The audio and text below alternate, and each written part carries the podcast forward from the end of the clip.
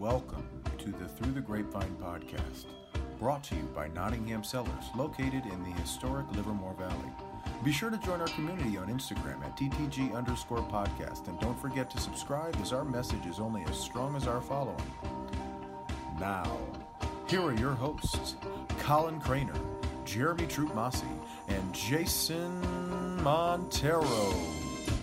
Ladies and gentlemen, it's showtime.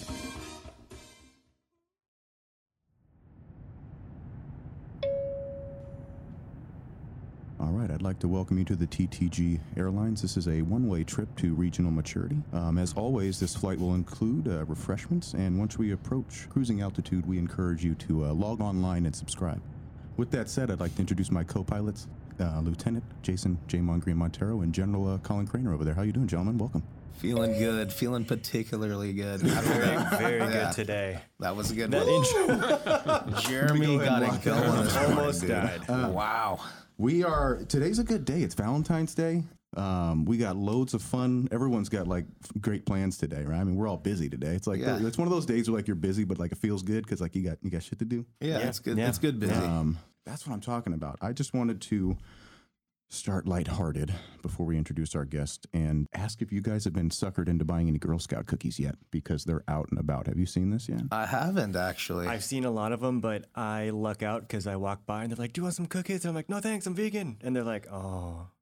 Is there a, a vegan option in the in the? They all have. They're all milk and, and eggs to make the cookies. There, there will, there will There's be no- there there- will be next season. Yeah, they're going there's to take gotta care of be. them too. They're gonna Yeah, be they like, "Remember have that to." one guy?" Yeah, we got to Yeah, make a vegan cookie, and then it's over. It's gonna be like the best flavor too. Uh, yeah.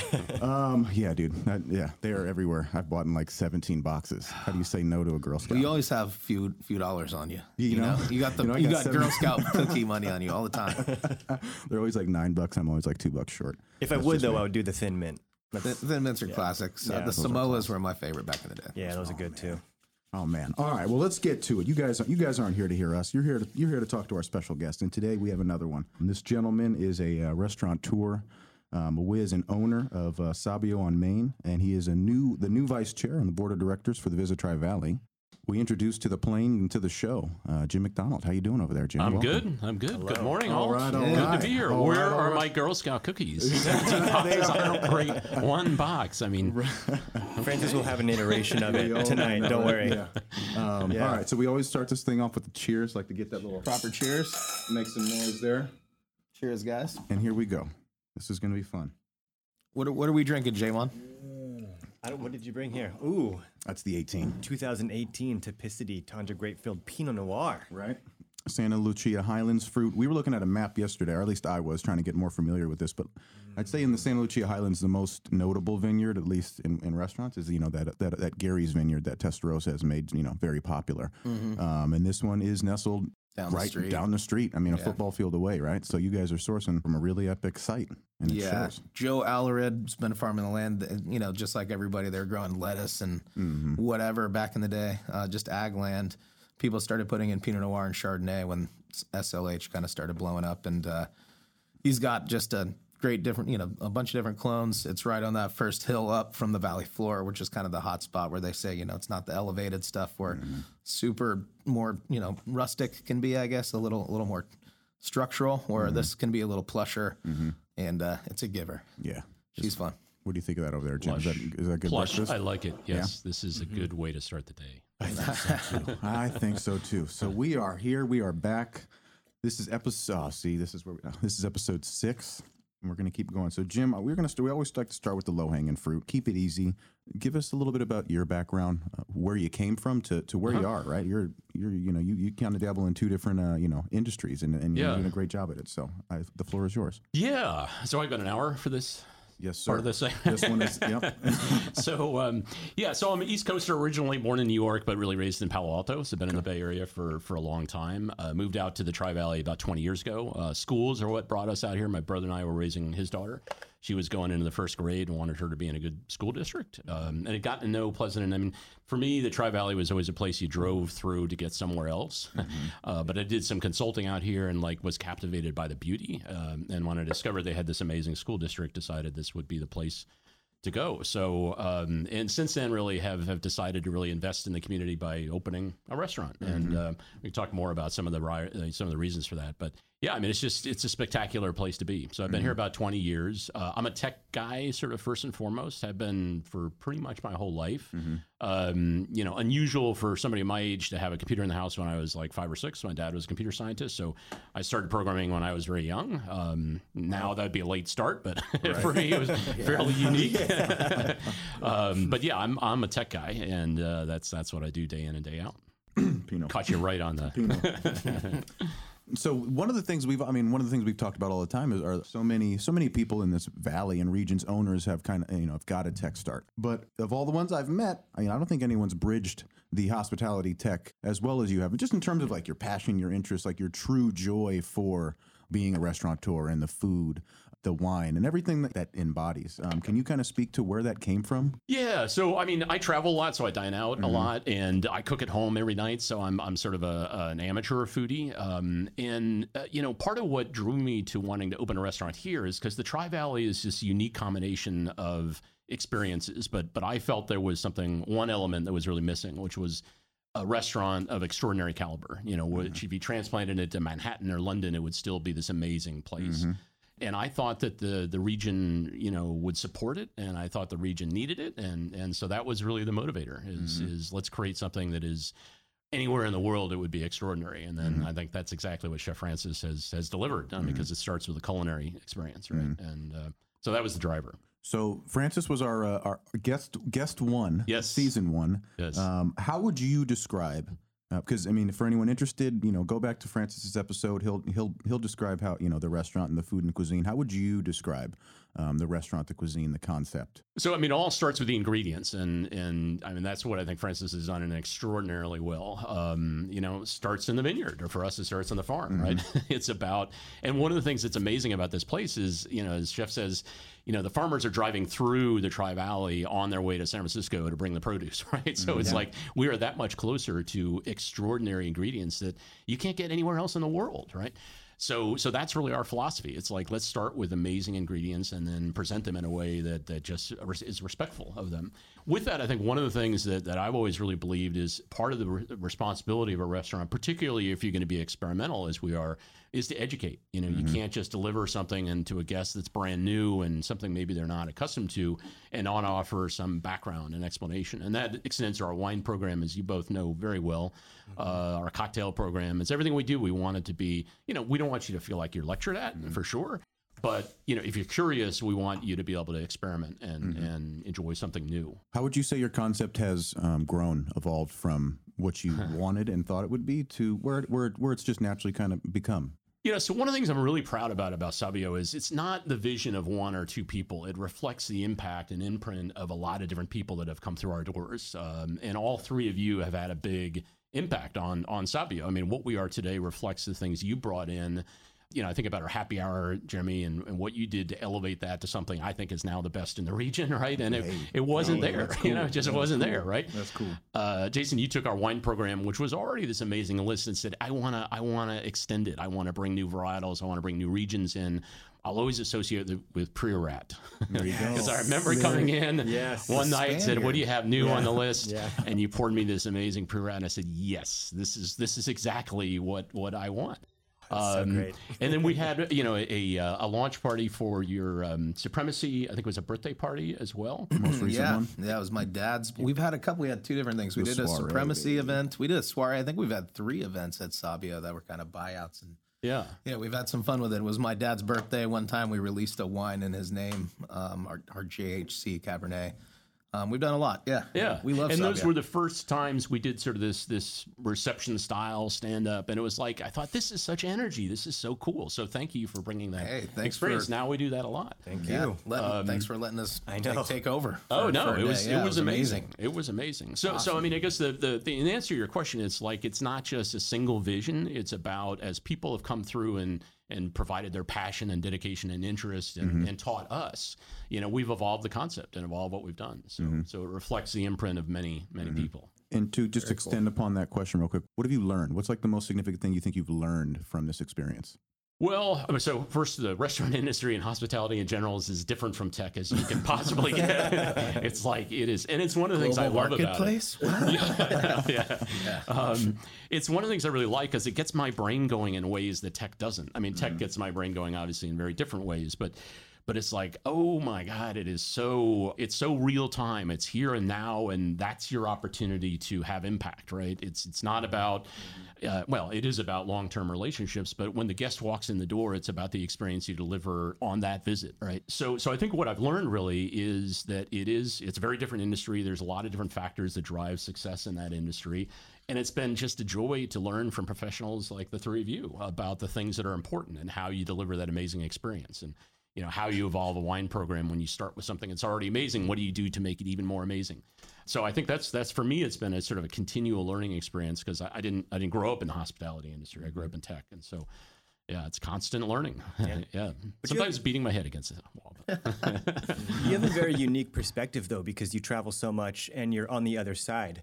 So you got to enjoy all these different experiences. Because you travel all over the, not even just the country, like around the world, essentially, right? yeah. Yeah Do you dine out different now because now that you're a business owner? Do you go and can you not turn off? Are you assessing everything? Or you go, or can you am. relax? Drives So me what crazy. asking how many is- seats what are they, what's their rent what's the Yeah, no, yeah. It's Turns you into a all the- I know yeah, exactly It's but, tough but to it enjoy is wine now. Yeah, exactly. You know, it's one of the things that that really I, as I travel, I mean, you have this immediate experience. I think you probably all have uh, experienced this yourselves. The minute you walk into a restaurant, you get a vibe. The first minute you walk into the restaurant, and and we wanted the Sabio vibe to be something that was welcoming. Uh, certainly high end, and we were trying to deliver an amazing experience, but we did not want stuffy and and you know, we just comfortable. And it's like, okay, this is a place I can chill out for a couple of hours, and I may be just having a glass of wine and a, an amazing grilled cheese sandwich for the uh, happy hour, you know, and I'll drop twenty bucks, or I may be staying for a ten course tasting menu with wine. You know, it doesn't matter what what what it is where you are on that spectrum. It's about I just I want a place I go where I feel comfortable, I feel welcomed. But then I'm going to get something amazing, right? It's that mm-hmm. combination. So, but that's what I look for, and it's amazing how quickly you can you can get that impression as you walk into a restaurant. It's like this is a mm-hmm. place I know I'm going to have a good time, or okay, I'm, I'm I'll get out of here as soon as I finish my meal. You know? Right. It's, it's not a place I want to hang for a couple of hours. So something that we haven't really had a chance to talk too much about. We talk about Sabio all the time, but we're really associated with the Livermore Valley. Sabio is in Pleasanton, which is you know uh, it's not quite our sister city, but I mean that it's our neighbor, right? Yeah, that's, it You know, is. that's It's- kind of it the, is. There's wine. gra- there- there's wine grapes, and I think Pleasanton Livermore to me is like the heart of the Livermore Valley. Well, yeah. Okay. So, all right, so we'll call it our sister city. It's kind of that Yountville, Stags Leap, Oakville vibe, right? Like you know, it's like neighbors. You're coming into the wine country, but how would you describe the difference just in Pleasanton to Livermore, leading into why you chose to be in Pleasanton? Yeah. So one of the things I really like about this area is it combines three things that I have never found anywhere else in the world. The first is this thriving tech economy, and and we can kind of come back to that if you'd like, but it's sort of a, very unique tech economy in that it combines. Uh, you know, software with hard tech, and and l- largely because of the labs that are here. But you've got Workday and 10x Genomics and Roche Diagnostics and some amazing high growth, high impact companies located here. And then you've got this pristine, you know, open space. And and God bless the people that started Tri Valley Conservancy. I know the Wente family had a lot to do with protecting in perpetuity, you know, this region. You know, it's interesting. Silicon Valley, which of course is, has more tech, but Silicon Valley used to be called the Valley of uh, Heart's Desire. You know, when it was all orchards and it was this beautiful, the blossoms and well, that was plowed under and paved over a long time ago. You know, and it's never coming back. Here, people had enough foresight to say, hey, let's, yes, we want this thriving business community, but we also want the beauty of the natural environment. And so let's protect that. And then the final, uh, you know, element of this flywheel, as you guys were talking about, the There flywheel Oh my God. is, and I sort of combine entertainment and hospitality because I think they're highly symbiotic. You know, I think the Bankhead is amazing. What Scott did there over four or five years is incredible. And Chris is taking over now at a time when the Bankhead is going to turn into something, continue to be something extraordinary, as well as the Bothwell Art Center here. in Pleasanton, we have Railroad Art Center. Livermore Shakespeare is this incredible organization that puts on these killer shows at, at Wente, now moving under Darcy Kent. But then the, the rest of hospitality. I mean, the, we're in wine country, so the vineyards and the, the wineries, the restaurants, and we've got some exciting Yes on P hotels coming. go. Yes on P. Oh. So um, in Pleasanton, Sheraton rebranded uh, as an AC hotel, invested millions of dollars to turn that into a world class, you know, hotel experience. So Uh, I I just think where else in the world can you go and find those three things in balance? And I- I don't know of any other place. You know, Sonoma gives you one aspect of it, Silicon Valley gives you another, but we bring all of it together. And so, so that's why. And so, Pleasanton for me is important because you know, ready access to the tech community. Uh, that was an important, and that's where I live. So, Awesome. That is. I never really considered that whole trifecta of yeah, but yeah, we are kind of the only place that I can think of too. yeah, We are very. I mean, we we obviously all are in agreement that this is a very unique place, but that's exactly why we love that question. Is because like now we're going to add that to the like, yeah, we are that too, right? And it's, it's just cool everyone's perspective in terms of just like why I came here, why I came here, why I chose this. You know, yeah, and the flywheel. We got the flywheel. We got like we got what it takes. It's just going to take a few more things. You brought it up, so why don't we just talk? Why don't we spend a little time on it? Um, the hotel. yeah. Uh, Measure P, in relation to the flywheel, obviously you are now with Visit Tri Valley, so that's even a little more important to you Yeah. in terms of how you guys operate there. I kind of want to start with the scary first. What do you see happening if we do not get a hotel? what happens is you don't bring people into the region that are staying weekends. I mean, Mm-hmm. that's what happens, and that's a huge important part of the economy. That's what Visit Tri Valley is all focused on. Is bring people here that not just stay during the week, which we have plenty of people. Mm-hmm. Uh, when I first joined the board, Scott Kennison, who was the chairman, we had lunch, and I said, "Well, what's the mission? What's the real driver?" He said, "Butts and beds on weekends." you know, that's that's what it's all about. It's because the, the hotels, you know, plenty of people coming in during the week, but but we are as yet not the kind of destination people come to and stay uh, over the weekend, and that's what we need to turn it into. To do that, you need hospitality, and you need hotels that are destinations that people really want to stay at, and that's what the new hotel downtown is going to be. So, mm-hmm. so I, I think it's a huge, it's it's a part of that flywheel that once, and I think you guys were talking about in the episode one or two times ago. It's it's it's going to add momentum to all the other elements of the of the mm-hmm. flywheel, right? Mm-hmm. So I think it's absolutely essential, and I think it's going to kind of continue to bring visibility to other hoteliers that are looking to invest and grow. Uh, you know, if it gets shut down, then you know hoteliers say, hey, you know, God, there's places I can put my money that are more welcoming and are not going to make this a five year ordeal. Yeah. you know. Hundred percent. I hope, like, for the listeners, um, for everyone voting yes on P, uh, when we get this hotel, by no means are like we done. Like, are we done? Right? Like, we're talking about like we're throwing that into the flywheel so we can continue and just get started. Right? Like, we are, and that's, I mean, that's the point. We're just getting started. So this hotel is really just the beginning of some wonderful things that can happen for this region faster than they have traditionally happened for this region. Right? So, kind of, what is your unique priority? For example,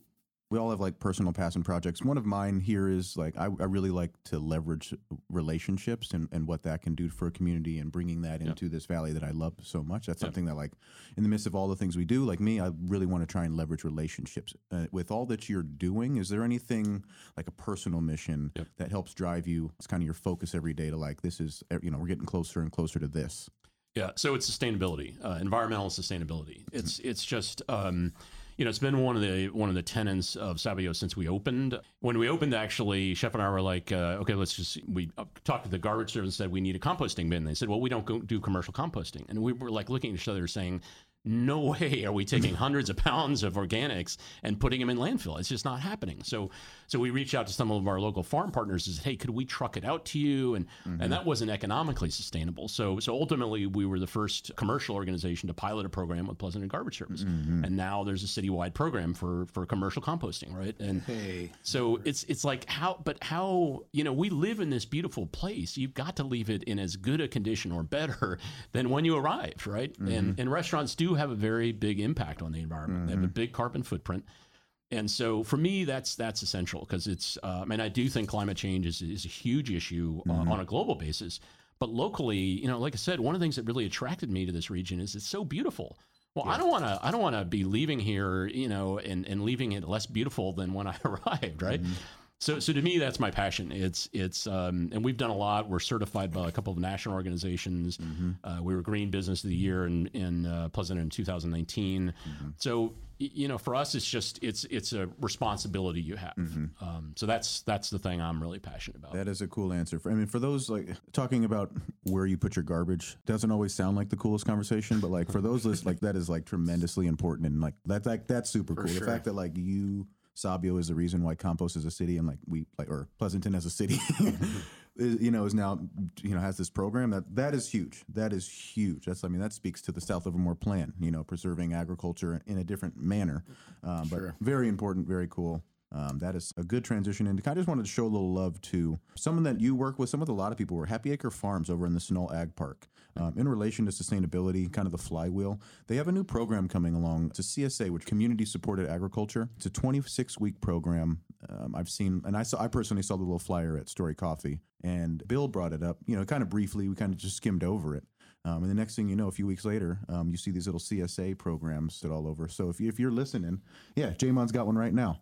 Go find one of those, and if you're if you're looking for a way to engage and, and be a part of bettering this community in this region, go join that CSA because it's it's where all the best chefs, best restaurants in this region are getting their food. So for those who say, you know, you may not be able to ever cook like Chef Francis or Bill Niles, but you can you can source like them. Um, and that's a win. So I just wanted that. I think that was pretty cool. That's awesome. HappyAcreFarm.com. Happy every, Yeah, go to happyacrefarm.com. Yeah. that's amazing. Yeah, those are those are incredible resources. Then the Sunol Ag Park is another good example of this unique regional resource. It's an incredible space. The water temple there, and the I mean, it's just so. And you're looking out into the hills, and you know, you're there on a foggy morning, and oh my God, it's so incredible. You know, and uh, again, I just think those kinds of resources are, are unique to this region. You don't you don't find those a lot of places. Um, just on your your sustainability, you know, as as kind of your goal, seems to be a theme that we come back to, whether it's hard tech, hospitality, environmentally related. I just wanted to kind of touch on this. That seems to be important to pretty much everyone we've had here as a guest uh, that owns a business or uh, is involved in running a business here in town. And I think uh, to the point of like the hotel getting built out, the next step for us as a region, I think, just kind of creates some i- identity about who we are and where we fit in. So I don't know that kind of build with us sustainability driven model. Is that something we could lean in on, or what else? Like when you think about Livermore Valley and you think about our our area, what do you what do you kind of envision as as our our most marketable assets? I guess. Yeah, it was interesting in listening to the last podcast about the signature, and I, I completely agree. I think that's so essential. Um, thinking it fr- from a restaurateur's perspective, there's two things I think I would like the signature to be. One is ingredient driven, right? Uh, and I think what Bill has done and what um, Matt has done at, at Saltcraft. I mean, we're, we're seeing really an emergence of an ingredient driven uh, r- restaurant culture here for very good reasons because we, we have the ingredients uh, around us, surrounding us. The other is this really sustainability. I mean, I would love for us to be recognized as a region that has the most sustainable restaurants in the country. That'd Um, be pretty cool. That'd yeah. be cool. So, so that, from my perspective, is sort of the, the the signature from a restaurant perspective. Regionally, I think it is about the combination of those three things. It's you know you, you have this thriving economy built on built around tech. You have this pristine beauty, and then and then you have this amazing hospitality. I think to me that's and where where else are you going to find that? I, I've thought long and hard about it. I think Grenoble may have a little bit of that in France, but I don't know. I can't think of any other region that combines that in a way that the Tri Valley does. So that would be my uh, two answers to the question about sort of the signature. What do you what do you think Livermore Valley's best wine by variety or style? Where, where do you, Best foot forward. Here we go. You know, it's funny. I was listening to that last time, and I noticed you guys didn't answer the question. I don't think I was. I was waiting for the answer so that I could give it back. so I don't know what what do I like here in the region. Um, certainly the cabs. I, I think there's some amazing cabs here. I do. I mean, you mentioned Sangiovese's last time, sort of in passing. I actually sort of got hooked on Sangiovese's at Mitchell Katz many years ago, like 20 barrel tasting. Um, so uh, you know, I'm not sure I have a good answer to that question. I, it piqued my interest and it got me thinking about it, and I, I didn't I didn't come up with a, like a clear answer. But I think to your point, it's it would be important to have a, a signature grape. You know, what is it that the region is really associated with? Sure. And then you have a lot that that goes around that. But so I don't know. I don't I don't have an answer to the question. It got me thinking about it. I think yeah, it'd be cool to get there and then also like have the region just as you kind of said you've evolved so much over time. The region's cuisine kind of adapt to to enhance that and make it you mm-hmm. know more of a signature.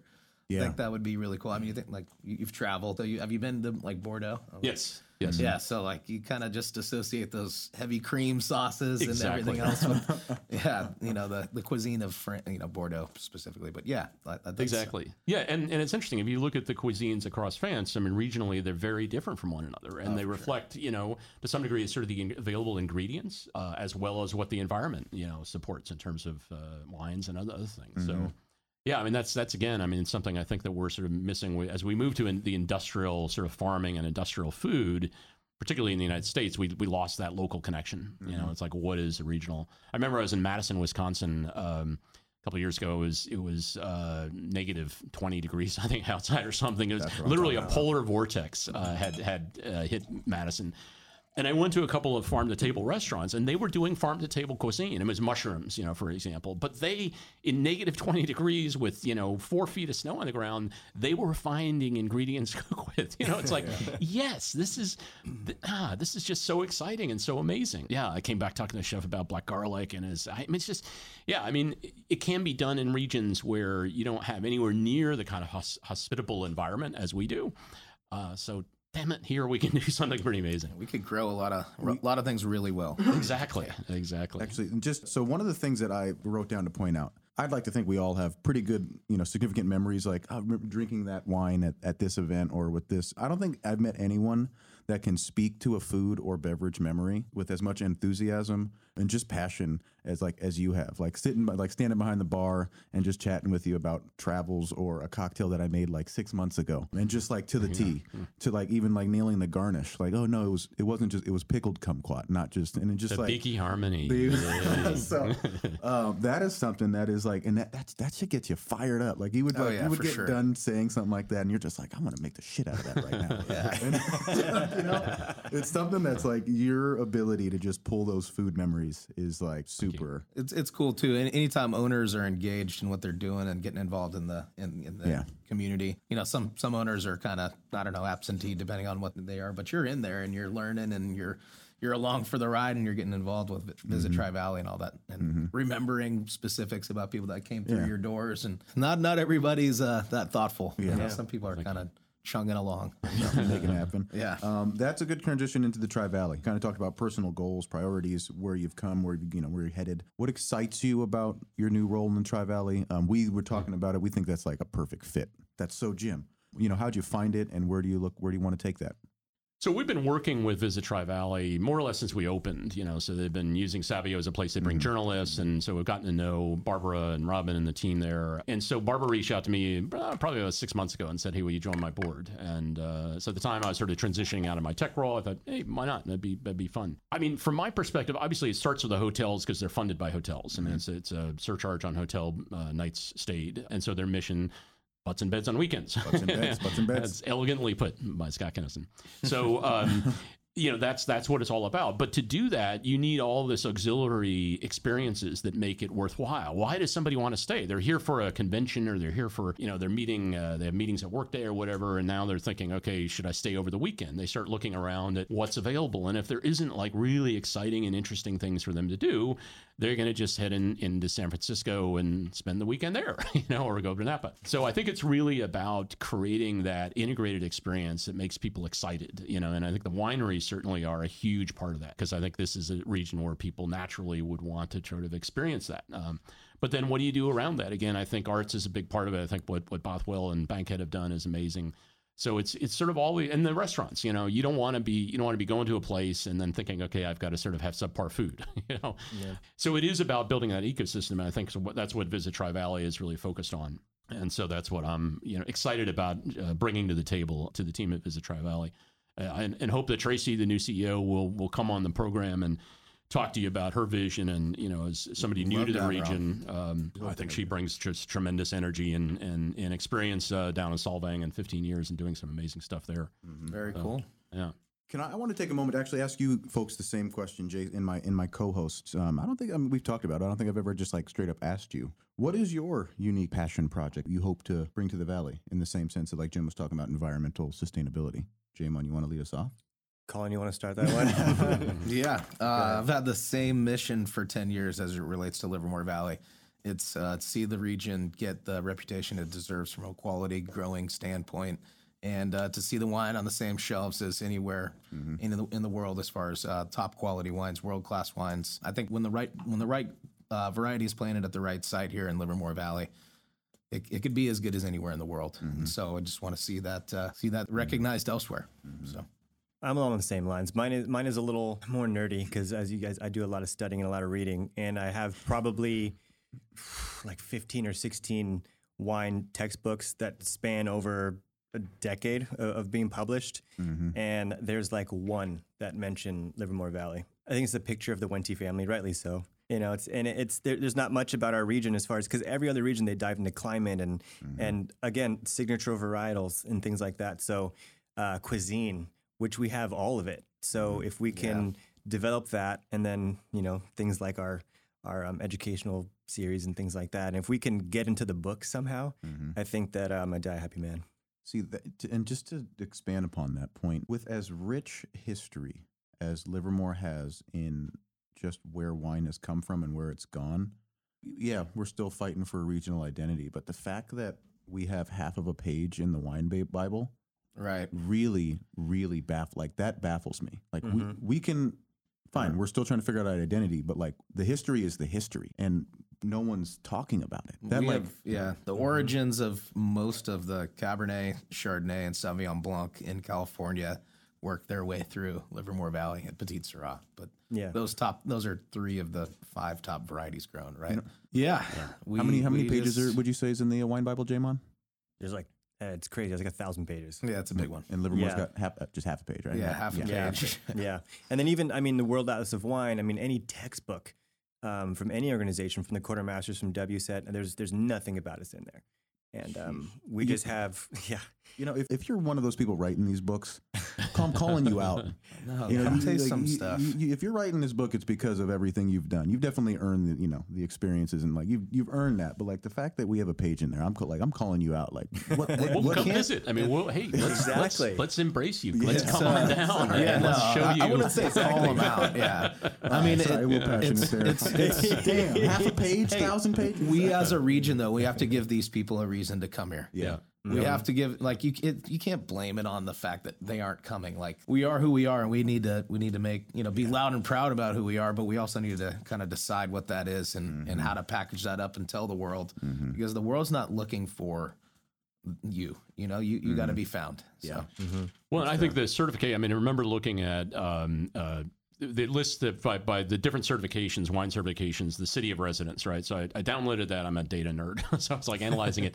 And Napa Sonoma, there's I mean hundreds, Livermore is like five, right? And so, mm-hmm. Jason, what you're doing, I think, is exactly the right thing. Is it, to be taken seriously, we've got to have people who are serious, you mm-hmm. know, and investing, you know, as you are. So congratulations to you for making the investments and doing what you need to do to you know move to the next level because because mm. that's how I think the region gets taken seriously. It's mm-hmm. like okay, there's some serious people here, mm-hmm. you know, so you. we'll we'll we'll respect that. So yeah. And, and I mean, part of getting better as a region is understanding what's going on in the rest of the world. So mm-hmm.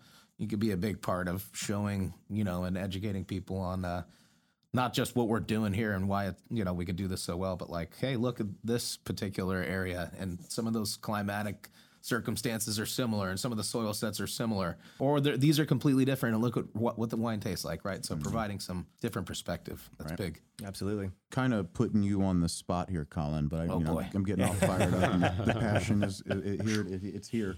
But you, I, got, you had the two warm-up songs today dude we were the green- jacked green, up The green onions, man.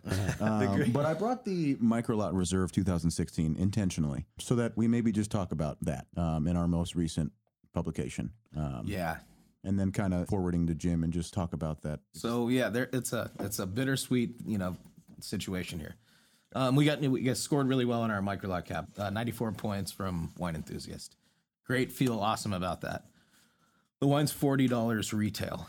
When the magazine came out and we kind of looked at like who else scored in that category, everything's 210, 175, 350, 90, 85, 110, 260, you know, and like we're like by far the the bottom end of that.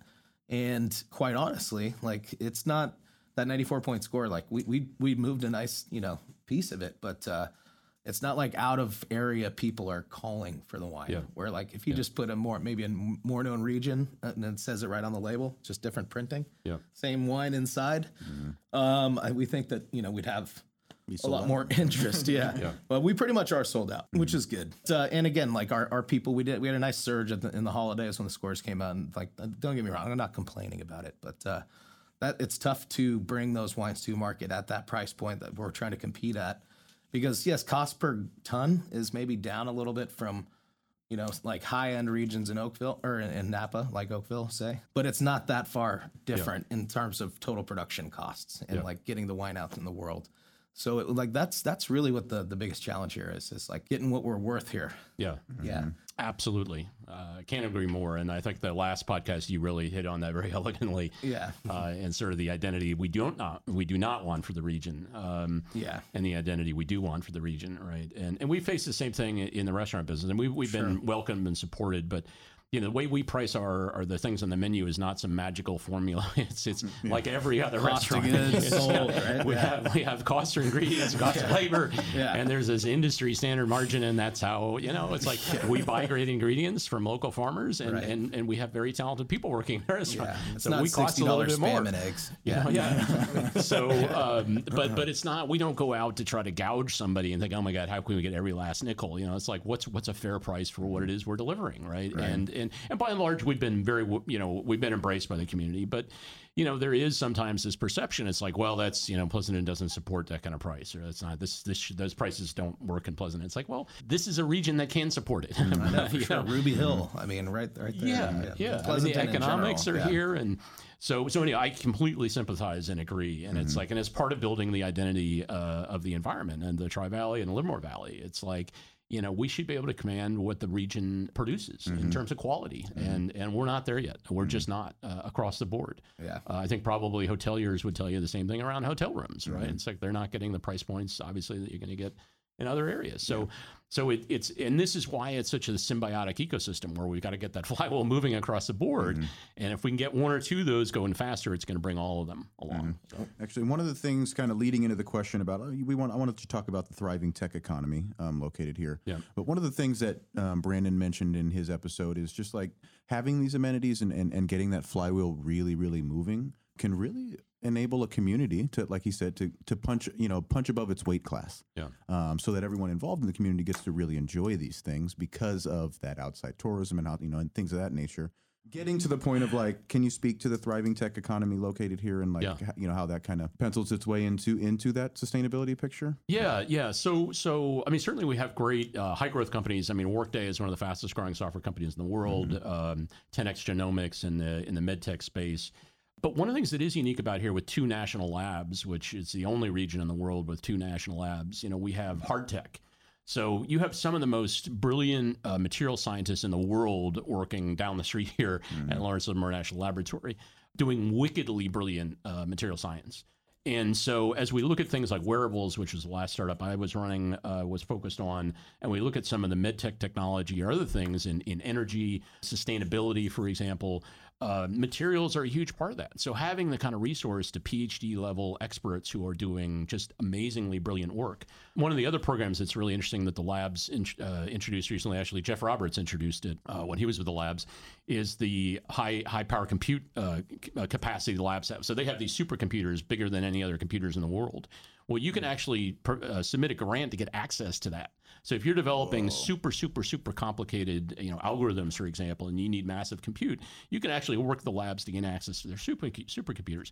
That's like wickedly cool. I mean, that's like an amazing regional resource. So, so it, you know, it is unique. There's not a lot of other places that have the kind of focus and concentration on on hard tech, together with you know software and silicon mm-hmm. that we do here. And and so I think we we see sort of startups coming to the region that are doing some amazing things where those things need to be combined, and they can get access to the skills that aren't available uh, elsewhere. So, so it is a unique region as it relates as it relates to tech. And what's the uh, what's the stat? Livermore or Pleasanton, Tri Valley has like the most PhDs per capita in like in the nation or something like that. I'm not sure what it is, but it's we're we're smart. well, let- let's maybe we uh, no, no, no. They're, the region. it's an educated region. I dropped for out sure. of college, so I'm not sure. hey, I got my play hated degree in uh, in grade school. Sorry, There's some wickedly smart people here. Yeah, and, and that's you one are of the from things. the East Coast with the wicked. You I know. I was, I was saying, I was, I was noticing the wicked. and I'm like, I gotta start using that. That's like, is that the East Coast hella right there? It's, It yeah. is, it is. Hella hecka. I remember saying hecka going down and like meeting people from out of the area when I was a kid. Like, yeah, that's hecka cool. People were like hecka. Yeah. yeah. Where did that come from? Oh man. Oh, that's great. How you feeling, Jim? How are we doing? Feeling you good. enjoying this so far? I'm feeling good. We're yes, glad the to Pinot have you. Noir is excellent, Pinot and the Noir. companies. Nice. You know, yeah. you like swallow your tongue, right? No, it's good. It's good. Awesome. Yeah, we have we have fun making making Pinot. It's a good time. It's a different different process. Everything's a whole different mindset, Mm-hmm. But fun nonetheless. Yes, And it's uh, it yeah, comes out It's nice having it's nice having Pinot in the warehouse. hey, hey, take it easy. well, just say, hey, just say it. I'm just saying. Just backtracking real quick to the point that you made in terms of like the price point. One thing, that, like Sabio is also at the same point, like you have, you're very approachable and you have something for almost everyone. So if you're not interested Yeah. in the hundred and seventy dollar, sixty day, ninety day dry age, you know, ribeye. That's cool. Come and hang out for happy hour because, like, name another place in the Tri Valley where you can get dollar oysters. I'll I'll wait. Yeah. If you go and you just want to get in and out of there, happy hour style, splitting a burger and an order of oysters and a glass of champagne, and you're out. That's Perfect. That's what I'm talking about. That's that's, So- that's a great little uh yeah, like an hour and a half if you got it. Or you know, you can just Or yeah, you can do it in forty if you, You can do it in got 40 if you're moving. Yeah. But I kind of want to next kind of move into elevated experiences. Yeah, Have you done the, the lineage tasting yet? I was there for the soft opening. Yeah, uh, how'd it go? vintage- From how Oh, I think amazing. I think it's a beautiful view out on the Homeland Mm-hmm. Vineyard there. It's it's a great spot. I think they've decorated it, and Nancy and Steve have done an amazing job of decorating it in a in a really high class, high end way. Uh, I think it's great. I think it's again what this region needs, and it needs people to take the risk. Yeah. You know, throw the dice and say, you know, it hasn't really been done before in the region, but we believe that the region supports it and will mm-hmm. support it. You know, but mm-hmm. you, you got to take a risk. It's mm-hmm. it's part of entrepreneurship. So yeah, I think I think it's amazing. I think it's going to do really really well, and I think they've done an amazing job of putting it together. Mm-hmm. Yeah, those are the kind of things that, from a timeline, Sabio opening up was like. It's amazing what a one restaurant, you know, the impact it'll have on a on a region, right? And like you know, kind of the, everybody in the industry takes notice, and you're like, oh, cool, all right, this is, you know, all right, we're elevating, right? We're getting to the next next level, and so seeing seeing Steven take what he's, you know, he's built out, he's been there 20 years plus, and you know, elevating, right, getting that next next level up. Uh, Just, yeah, just all these pieces, right? good You know? But we are actually worked on something um, in our tasting room as well, elevating our experience. We've been taking a few, you know, re- research and development trips. Really, just a lot of drinking um, in Napa. It's been kinda fun, to It's be been yeah, it's been really fun. Those are the best. Punching above our weight class. But really, like you know, what can we bring back here? So I mean, the question I'm getting to though is, I mean, you just said it. You, you think we can sustain it? Um, Yep. you know, how do how do we sustain elevated experiences here in the valley and keep people interested and use those experiences to draw folks in? Yep. So I think there's a couple of things. First, I, I think we cannot be branded as an exclusive destination, right? I think that would be a major mistake. So I think we need to, the kind of accessibility. I love your space, you know, because it does feel very comfortable and it feels accessible and I feel very comfortable every time I walk in those doors and you know it's just it's just a comfortable place to be and so so i think you. need to combine you know those things you can't lose the the, the feeling of comfort I think the other is education. I mean, this is again what we focus on at Sabio. It's like when you come into our tasting experience, you're going to have access to some of the most expert people, you know, uh, in the industry. And it's because that's what I think people are looking for. It's not just, you know, throwing out a bunch of great wine and giving them some great bites to go with it. It's about, okay, tell me more about this. You know, tell me about why this varietal works here, why it's important, you know, uh, to the region, you know, why you're pairing in this way. So, so I think that's what we should focus on. And again, at, at Sabio, that's been a big part of what we've we've doubled down on is is having the expertise to educate. You definitely have a stud running that bar over there. So Yes, Yeah. Ian is Yeah. is amazing, amazing. Been doing, and that Yes. mustache, man. That's a, that's a bartender's mustache, baby. Yes. yeah. Um, so you're all right. No, it's, it's we're gonna put you on the spot here, Jim. And after this question, we are going to uh, we're gonna move into a, a special segment by Jamon. Jason has great segments every episode. He, Great that's that's been his yeah a major contribution this season. Right. Yeah. So um, when's the uh, when can we expect the second restaurant, Jim? Ooh, Good question. not sure. Not sure. We didn't talk about this in the, in the, yeah, draft meeting? Yeah, No. yeah. no, I mean I've looked at a lot of different concepts. Uh, would love to do something here in the region. Honestly, I need to make sure that we got Sabio just humming along. Yeah. Um, Yeah. And you know, so yeah, And, watch. ma- stay. and maybe it's not a restaurant, but like you're th- are you are you Yeah. you know do you think about a second concept? Oh yeah, often? yeah. I mean, I'll tell you the one that I would really love to do is is the kind of food hall. I mean, I love love love food halls. And Like the Oxbow kind of thing, or yeah, something? yeah, okay, yeah. That would it's be just amazing. the diversity, the ex- and again, it's so approachable. It's so fun. It's just you know you have a great bar there, so you get a cocktail, then you go pick up. You know, Yeah. you got you know five. different- Uh, to me, that that's that's when I go out, you know, when I'm in New York or whatever, I search out the newest food hall and say, okay, this is just going to be such fun, you know. A butcher in there too. yeah. like that, the whole Just thing. all the, you know, all the trades, right? Yeah, yeah, yeah. Exactly. well represented. Exactly. Um, actually, there was speaking of New York before R.I.P. Before Anthony Bourdain died, he was working on a, a tremendous market um, out on the pier, like ten thousand square feet of just like market space, bringing in all of his travels and all. Like, could you? Ah, ah, the world missed that. Someone needs to pick that up for Right? him, man. That'd be pretty damn cool. He was the only one with those relationships, though, man. You know that Yeah. just speaks to That's how very, important very you know. true. We're like that is something we we know we've dabbled with that late night Fernet drinking and whatnot. Brandon invited us to you know have kind of a com- like conversations you know monthly, just br- putting a group together. Maybe that's where we start. Um, just throw some ideas on the wall. Is that something you might be interested I in? would love to. Kind of hang Yeah, out and chatting yeah. about just awesome things. is there going to be wine there? Oh maybe, maybe. The wine is there. It's will, will, will anyone else show up? Um, cool. Then we will scratch you in. But Jamon, as always, you know uh, you know who sponsors this. Um, Gardetto. Jamon, take it away. All right, Jim. This one's gonna be fun. right. I printed it out, but I'm just gonna I'll give it to you after, just so you can have it. But uh,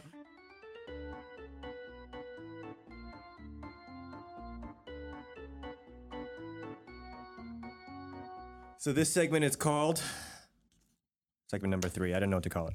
So uh, it's the third one I've done this season. Number three. We'll call it Jimmy Mac. So he alluded to your your outstanding memory of all the dishes, all the beverages, uh, not only from Sabio but around the world. So we're gonna kind of put that into play. Okay. Um, I had the extreme pleasure of you know being part of that opening crew at, at Sabio. I mean, I remember when there was nothing in there. Yeah. And I remember cutting out little, you know, all the rubbers for the bar and measuring everything out, and everyone running around. Still, it was still super dusty, and it was that was a great time. I remember when the the wine wall was completely empty, climbing up like little wine monkeys, and you know, putting all the bottles in. The, the Turley bottles wouldn't fit; those huge Turley bottles. Damn you, Turley. yeah. Yeah. So this is uh, going to be a little, little, little fun question. This is all content from the very first menu when we opened. Oh wow. Okay. And uh, so I just like to see um, how much you remember. yeah. Okay. He's a. That was four and a half years. ago. I know. When this is done, I got some questions for you. Okay. There you go. All right. okay.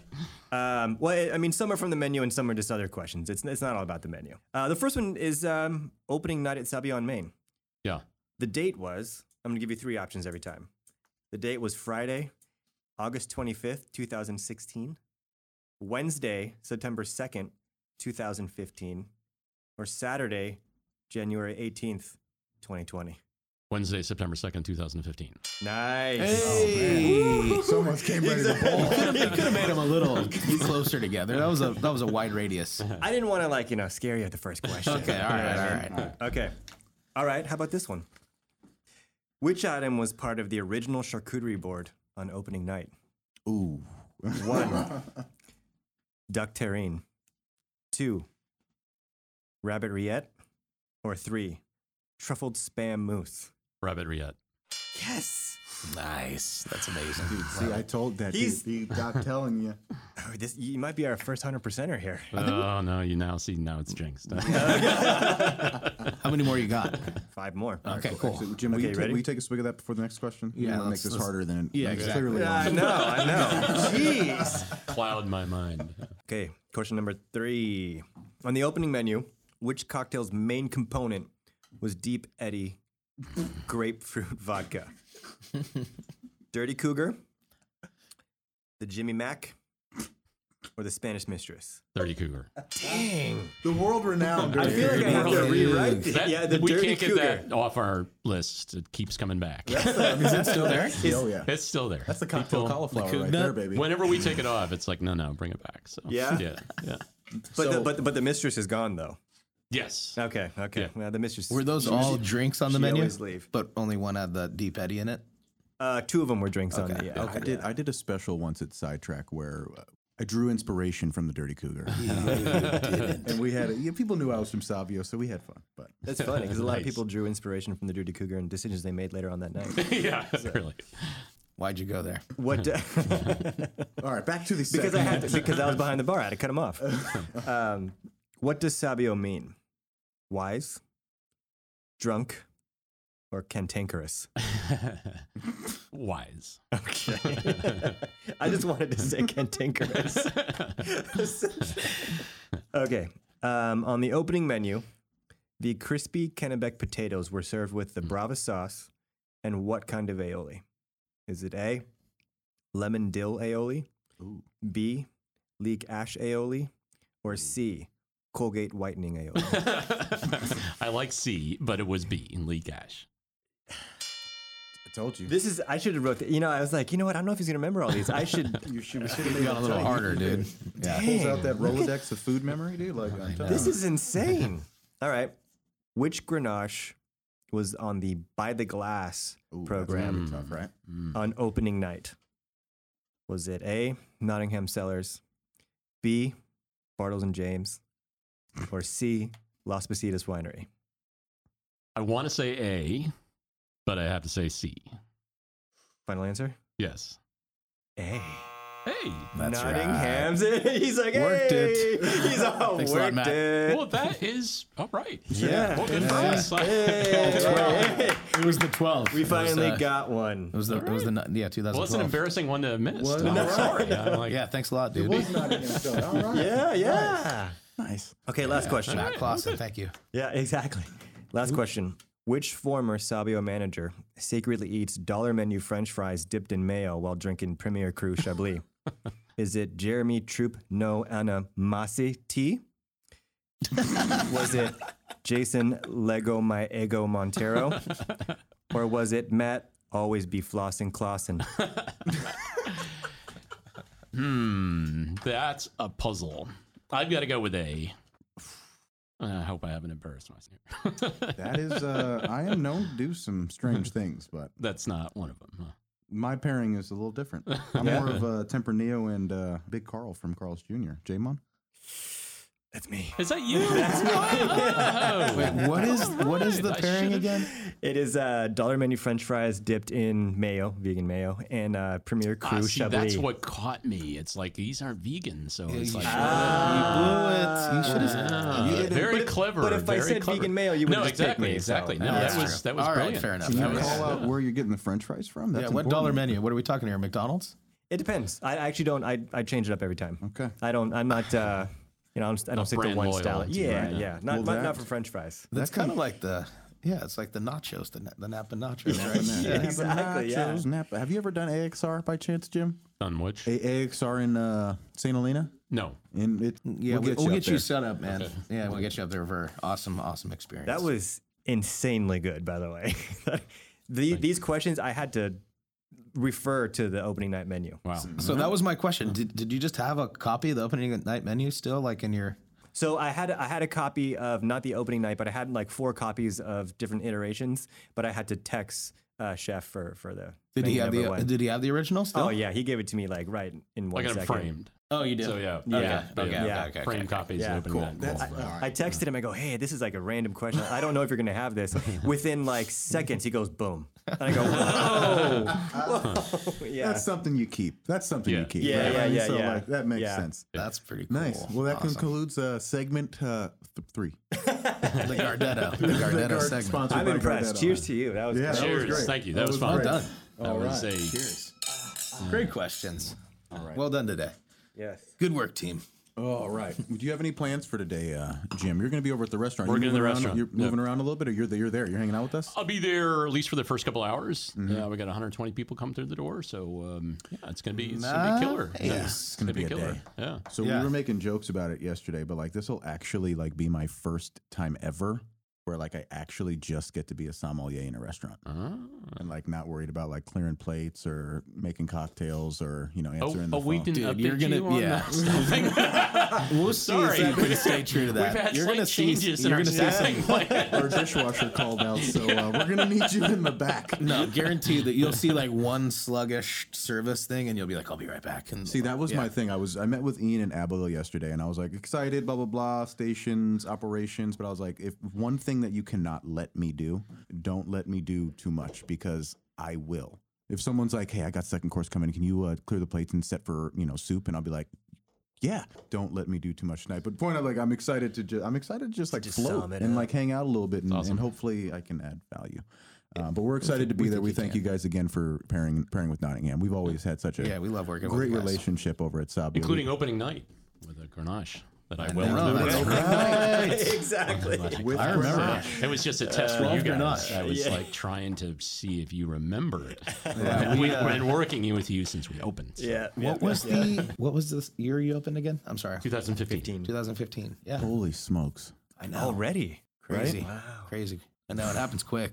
In relation to you know just drawing from the memory bank, do you have any um, notable gym memories? Um, I'm happy to Isn't start this that. about where we cut the? Just yeah, yeah, I, I just think of Jim like ne- uh, sitting next to me at the bar when Mm-hmm. you, when you go in like and just having good conversation about what's going on, the challenges of the restaurant, the challenges of the area, just yeah, engaged in the community, the you know successes of what's going on, all the everything. Yeah, just kind of Mm-hmm. really into into all of it. I think so too. I think you're very unowner like in the sense of you're very accessible. You're, you're not like a mysterious person who people talk about but never get to see there. Uh, you're very accessible. And I think when I first met you, actually, I met you before the restaurant opened. Yes, And yeah. um, when, when we did the lamb jam with Lamb Francis. jam. Lamb, jam. we've heard of the lamb. Dude, jam. we were Yeah. the lamb jam. Yeah. Well, I was with uh, another. Ooh, I was with someone else too. They they did the lamb jam too. It was me. I think he just got hired on, and then uh, Francis and Draper. And uh, hadn't met you yet. And uh, Just uh, Draper, just a classic. Oh yeah. yeah. And uh, at the end, we needed a ride somewhere. And you're like, "Oh, I'll give you a ride." And I was like, "I'm riding with the owner. this is awesome." so, I'm uh, I'm completely with you. One of the things that Jim is a bar folk. He's bar peoples, right? Yeah, I'm bar people. Uh, That's what I'm saying. Like I think we're all bar people. Yeah. Like so, like the bar in a restaurant is like one of those unique ecosystems where like you could be completely different. You could be in tech and you could be a winemaker, but you sit next to somebody at the bar, Yeah. and all of a sudden like you got everything in common. To the point where like, hey, bro, you got to try these Brussels sprouts. Let me hit that Oh, yeah, cauliflower. like you know, you're passing. Like how many times have you done that at the bar? But And, and when you got a good person behind the bar too, tying it all together, it makes it all Man. And, yeah, because then they're getting you both involved and talk. Hey, dude, we got this whiskey in. All right, I'll do whiskey. Sure. Why not? Yeah. Right. And that's, I mean, Yeah. just, I guess we're all kind of on the same page. Like all of my best memories with Jim has been in relation to the bar conversations. Yeah. Um, obviously, a little bit of Pinot Noir helps and everyone gets loose, but there's just something about that bar culture. I think uh, I think if it was up to me, restaurants would just be bars, and you just like paid like fifty bucks, and then like they're just like, yeah, we're gonna bring you a few things, and then Yeah. if they're like, hey, you're going over your fifty, you're like, all right, here's twenty five more. there you go. I like I mean, it. that's I like of the it. Japanese service model, right? That'd just be go to the bar. perfect. Just like, yeah, hey, I've been here for X number of minutes. I consumed X. All right, cool. That's that's fair. Here it is. Yeah. Yeah. Right. You Yeah, brought yeah. me these yum yums. I didn't choose. So- yeah. Ah. Uh, Jim, couple, couple, la- couple questions for you. Sure. Um, one, how would you describe your partner in crime over there and Chef? And then just leading into like a significant moment that you think about all the time that happened between you and Chef, or just you and Sabio, um, something that you, that sticks to you. Uh, Yeah. But starting with how do you how do you describe your partner? Well, I mean, I'm extraordinarily lucky to have found, you know, Chef Francis Hogan as my partner in the business. I mean, he's just an extraordinary talent. When I think about, you know, Chef Francis, it's this combination of being able to execute repeatably, reliably. You know, he was the exec chef at Bluestem Brasserie, 250 seat restaurant, so he knows how to run a well-oiled machine, you know, which is essential because there's a lot of people who are highly creative, with Chef Francis is in spades. I mean, extraordinarily creative, but don't know how to deliver consistently, right? So it's that unique combination of uh, unbelievable creativity. I mean, the dishes. I mean, you guys have all experienced this. You come in, it's like, oh my god, who would have thought of this? who would have thought about you know like the leek uh, ash leek, um, Aioli, aioli? yeah. It's I, you know you look at that thing, what, Yeah. what, and it's like, and it's about using the whole ingredient. It's like, hey, I've got this leek I've got to find a way to consume everything, and how do I create something amazing? So I mean, it's that combination of just extraordinarily creative talent together with the ability just to put it out and and run a, a- an amazing organization and operation. So I think that's what really stands out. In terms of moment, God, there have been so so many many moments. Well, shoot, Um, name it. You can name a couple if you got it. I mean, yeah, right. I mean, yeah. I mean, I think that the launch party, your your launch party, the supremacy, and your dad's birthday, that was a real exciting moment, frankly, because it was like the first time. I think it was our first buyout, but but it was our first sort of format, the soiree format. and it's like, Soiree, baby. And it was like the energy and the yes, this is this is what I want Sabio to be. This Mm-hmm. is what this is so exciting, you know. So so that was and that's really stuck in my mind as sort of that's what I want to replicate as as the way that people experience. I mean, not everybody wants that sort of format, and you know you can do formal sit down, that's fine. but but there's kind of an energy that comes from that kind of experience that's extraordinary. Uh, the thing we did for the Sonoma fire victims, you know, raised over ten thousand dollars for Sonoma fire victims the two years ago.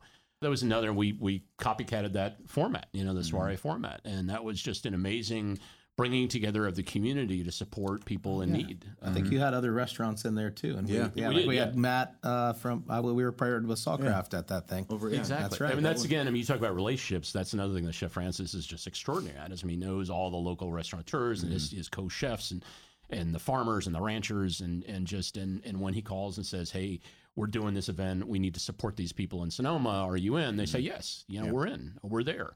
Uh, so yeah, that that was that was exciting. So those are the two stand out. That's to me what I want Sabio to be all about. It's just a community gathering place where people just again, whether you're you're having this high end experience and dropping, and we hope you do that, drop a few hundred bucks with us. That's that'd be wonderful.